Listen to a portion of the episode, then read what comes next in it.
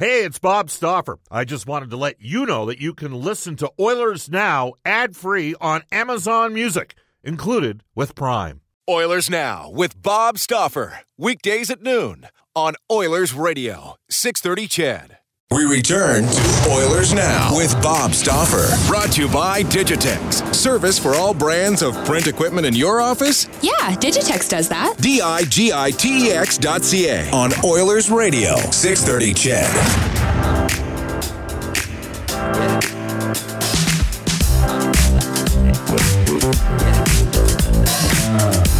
Twelve thirty-five in Edmonton. Welcome back, everybody. Bob Stauffer with you at Oilers now. The Edmonton Oilers of the Minnesota Wild. Connor McDavid has been involved in the highest percentage of his team's goals since the start of the season, forty-seven point seven percent. Giroux at forty-one percent. MacKinnon in Colorado at 39% on the best line in the league. Johnny Gaudreau down in Calgary at 38.1. And Taylor Hall, he picked up three assists last night after being uh, getting benched the previous game. He had three assists and then win down in uh, L.A. for the Devils. Taylor Hall at 38% as we uh, uh, speak. Uh, let's do this. Uh, we'll momentarily bring Elliot Friedman in from NHL Hockey and Rogers and Hockey Night in Canada. He's their lead insider for Sportsnet.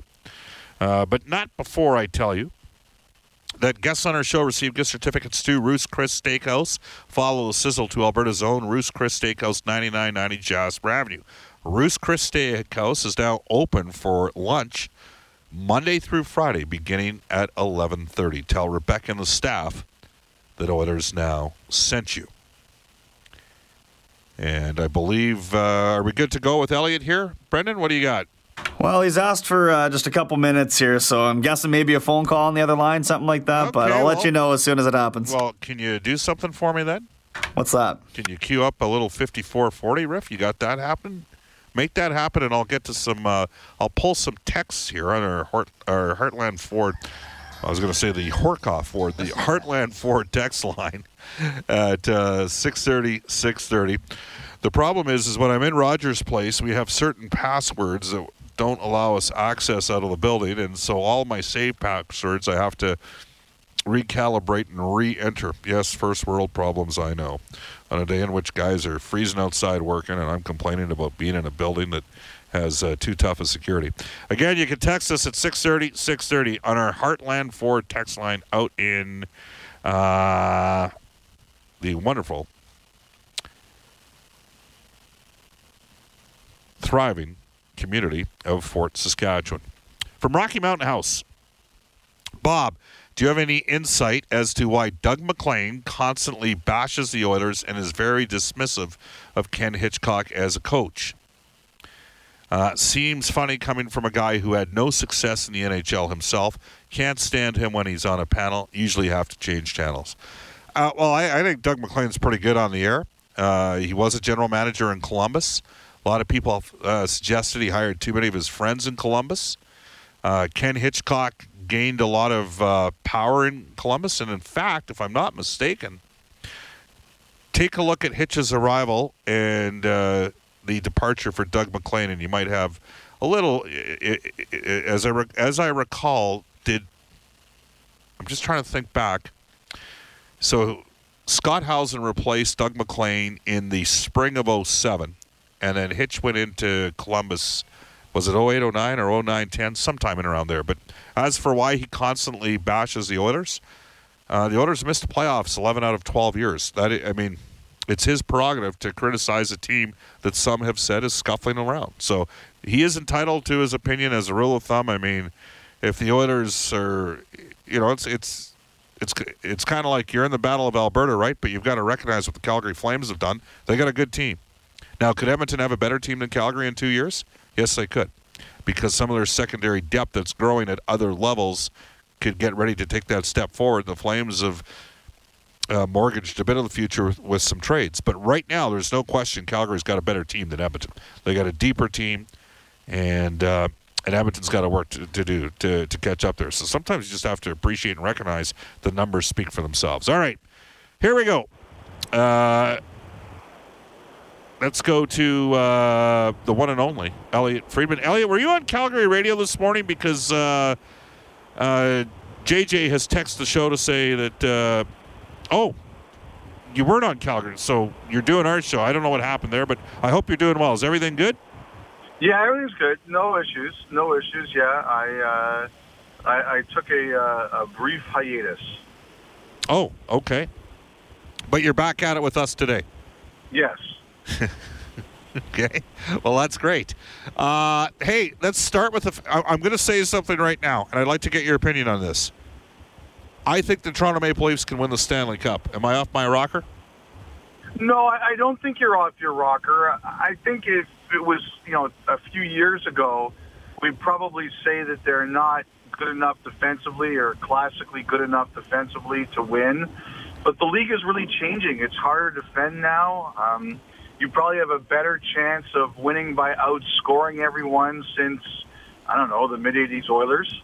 Um, you know, I, I do think that they, there's still things they have to work on like every team. But you know, I remember a couple of years ago, Mark Messier was in our studio, and he basically said that in the salary cap world, everybody's got a fatal flaw, and how do you overcome that fatal flaw? And I think that's very right. Um, like every team, they have their issues, but I think they're pretty good. Um, the one thing I'd like to see them get is a bit edgier. Like that Washington team that won the Stanley Cup last year, that's an edgy team and and I think I, I would like to see more of that from them. But just based on pure talent, I think they're really good. Well, I mean, you take a look at what they got up front, and you know we're having. Make no mistake. I mean, the Edmonton Oilers have scored 16 goals, Elliot, under Ken Hitchcock in the eight games. That's two goals per game. They're five, two, and one. Now the Guardians have a combined 929 save percentage. In the final eight games for Todd McLellan, he had an 875 save percentage.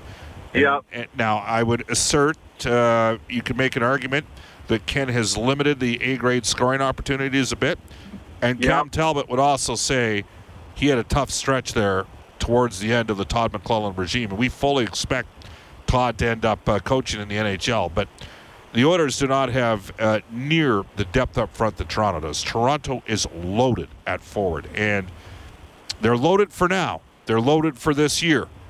Are they going to have to do something um, come the off season? Uh, Because, and I'll throw this right at you right now. Do you believe Auston Matthews is going to get an offer sheet? Because I think he will get one. I, I can't see Toronto letting it go that far. Okay. I think they will sign him. Is it going to start at 11? Is it going to start at 12? I, I think it could be around 12. I think the Maple Leafs would like to have it lower than that, but might not be.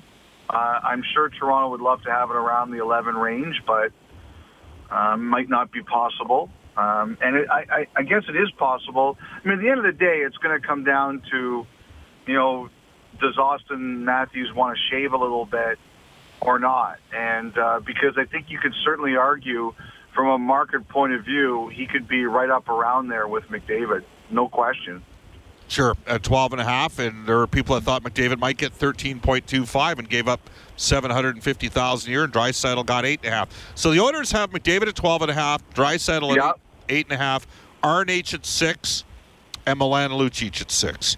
Yep. And the fans would say, well, three of these things belong together and one doesn't. Obviously, Milan's got two goals in 74 games. That's not how this was supposed to go. The Leafs could have, uh, what's Tavares at, 11 million? He's at 11 million for seven years. This is year one of seven. Okay. So let's just say Matthews comes in at 12. Okay. Okay. What does Marner get? You know, I, I think again, it, it's all going to come down to is Marner willing to shave a little bit uh, to help the team? Maybe yes, maybe no. I I can't, you know, be. Uh, I'm not in there. I, I don't know what's in his head, but I, I think he's a double-digit player now. I mean, he could finish top five in the league in scoring. So you think he? You mean he's a double-digit player? Are you- are you saying you think he's going to get 10 million? I'm saying that I could see a situation where it could happen. Wow, because they've still got Marleau for another year at 6.25, and obviously now Nylander at 6.9. That's, Yes, uh, I, I, you know, I, I mean, it depends. Like, what are all these guys willing to do to keep the team together, if anything? I mean, one of the things we've been talking about here, Bob, is that the league is changing, right? Look who's getting paid now. It's it's the young guys. Yes. And in the analytic world, there's a, the, the argument is made that that's when you should pay guys. So, you know, look at all the guys whose con- whose contracts are up. You know, Patrik Laine, he's he's he could be a ten million dollar player. Uh, Brayden Point, the Tampa guys have tended to take less, but he could very easily be a ten million dollar a year player. Um, he's got 21 goals. He's tied for the league lead. Yep. Um, look at all. I mean, look at all these guys, uh, and and they're. I mean, the league is about to get an unprecedented salary change. Like I went back ten years. Ten years ago, there were 30 teams in the league. Half of the, each team's highest paid player was over 30. Um, there were five guys who were their team's highest paid player who were under 25. One was Ovechkin, one was Crosby, uh, one was Rick Nash. I, I can't remember off the top of my head who the other two were. Now I think this year I think it's seven who are under 25, and we're going to be over 10 probably next year. Because Sebastian Aho, you have to think he's going to be Carolina's top paid player. Yep. Matthews, I think he's going to be Toronto's highest paid player. And Laine, I think, is going to be Winnipeg's highest paid player. And so, I got one more for you. who's that? Tkachuk. Well, you know, you know what it is. It's that um, I think I have to check and see how old Monahan is. Okay. Because Monahan is already tied for Calgary's highest paid player Yep. on salary this year with Gaudreau and Giordano, and Monahan's under 25. So Tkachuk will be, but I didn't add it to the list of teams because Calgary's already kind of there. Okay. Uh, But El- that, but you're not you're not wrong.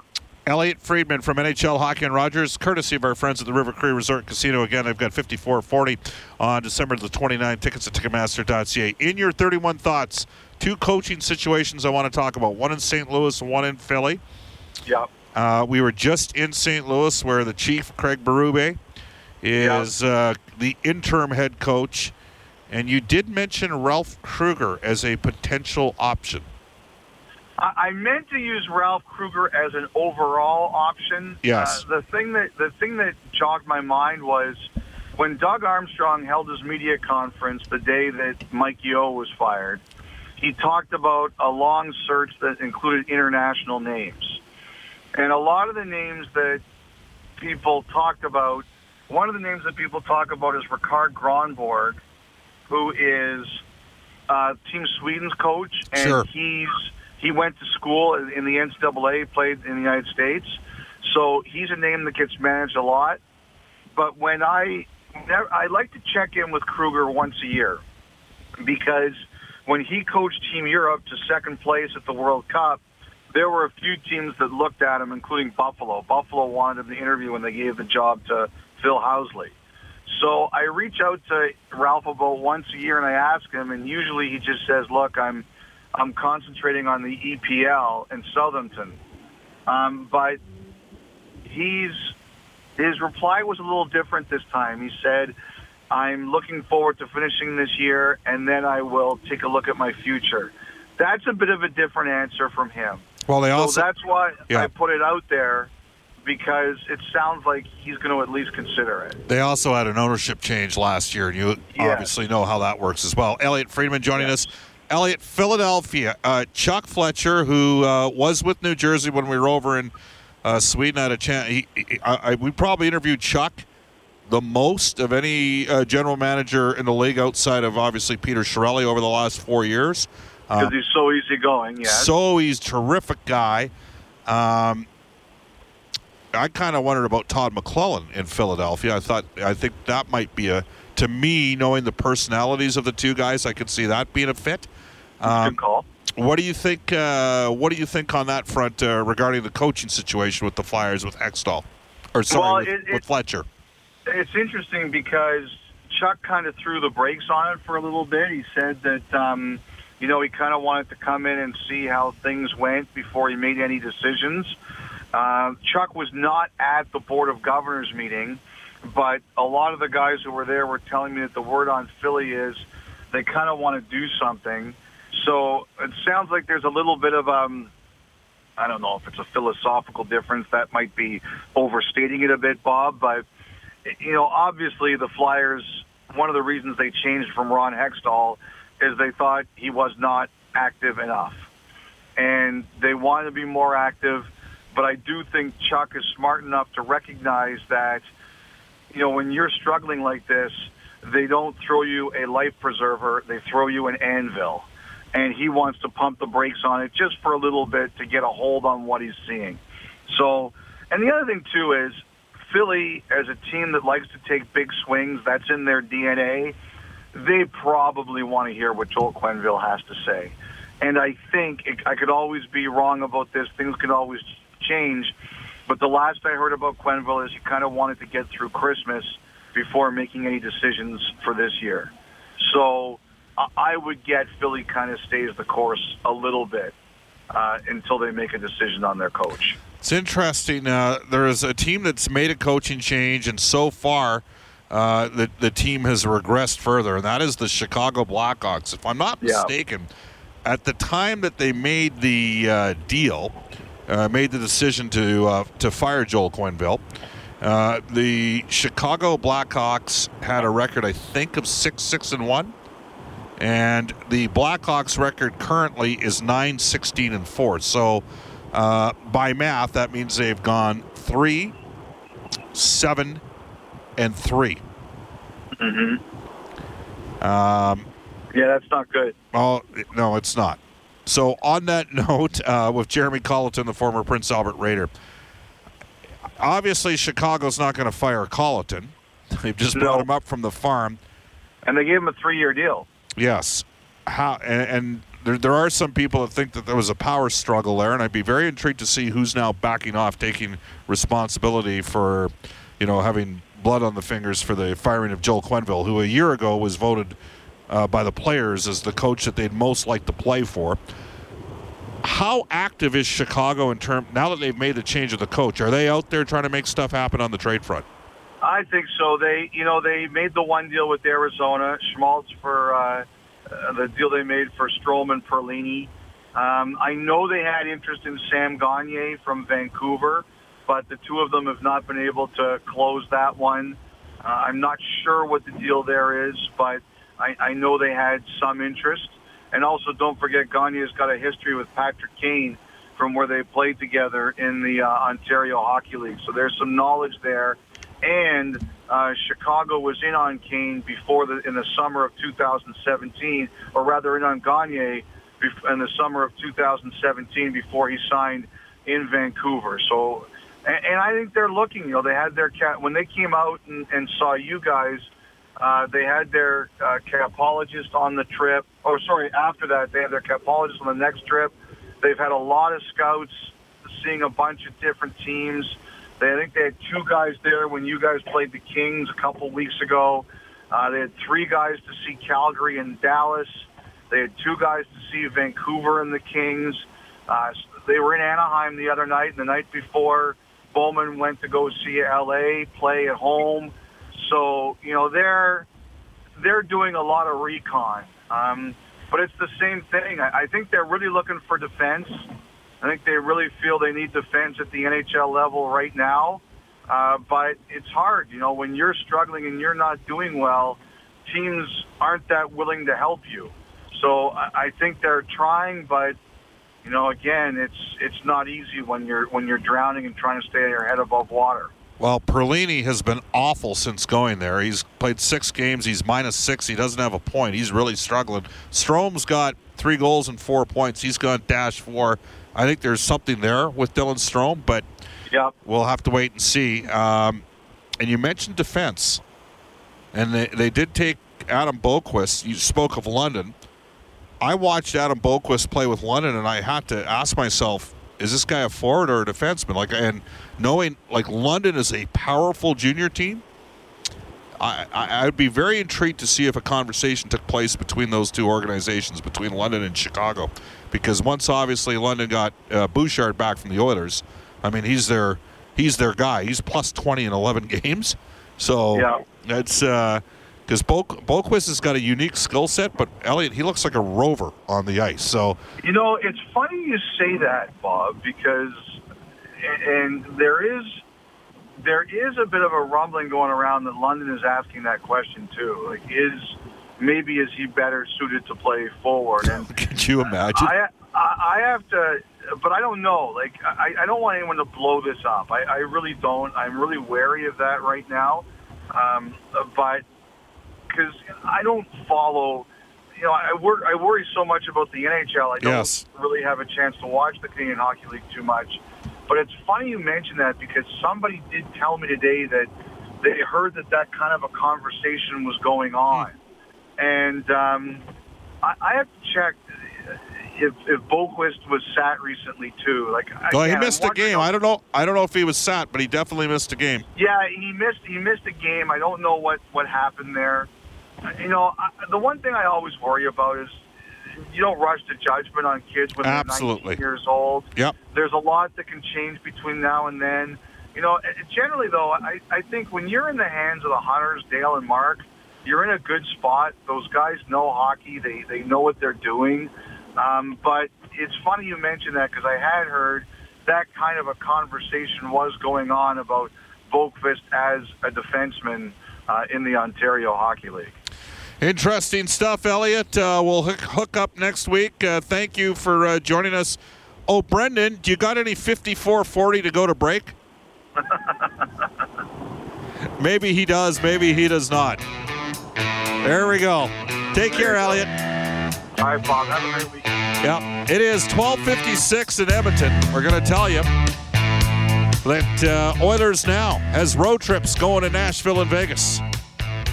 And uh, we will have the airfare, the accommodation, great game tickets, a private suite in Vegas, transportation, a welcome reception, parking at the Value Park at the Edmonton International Airport.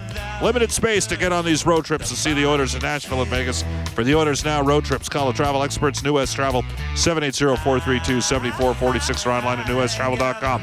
Mark Spector, Stauffer, and Spector coming up for Horse Racing Alberta. Off to a global news weather traffic update, Carrie McCown.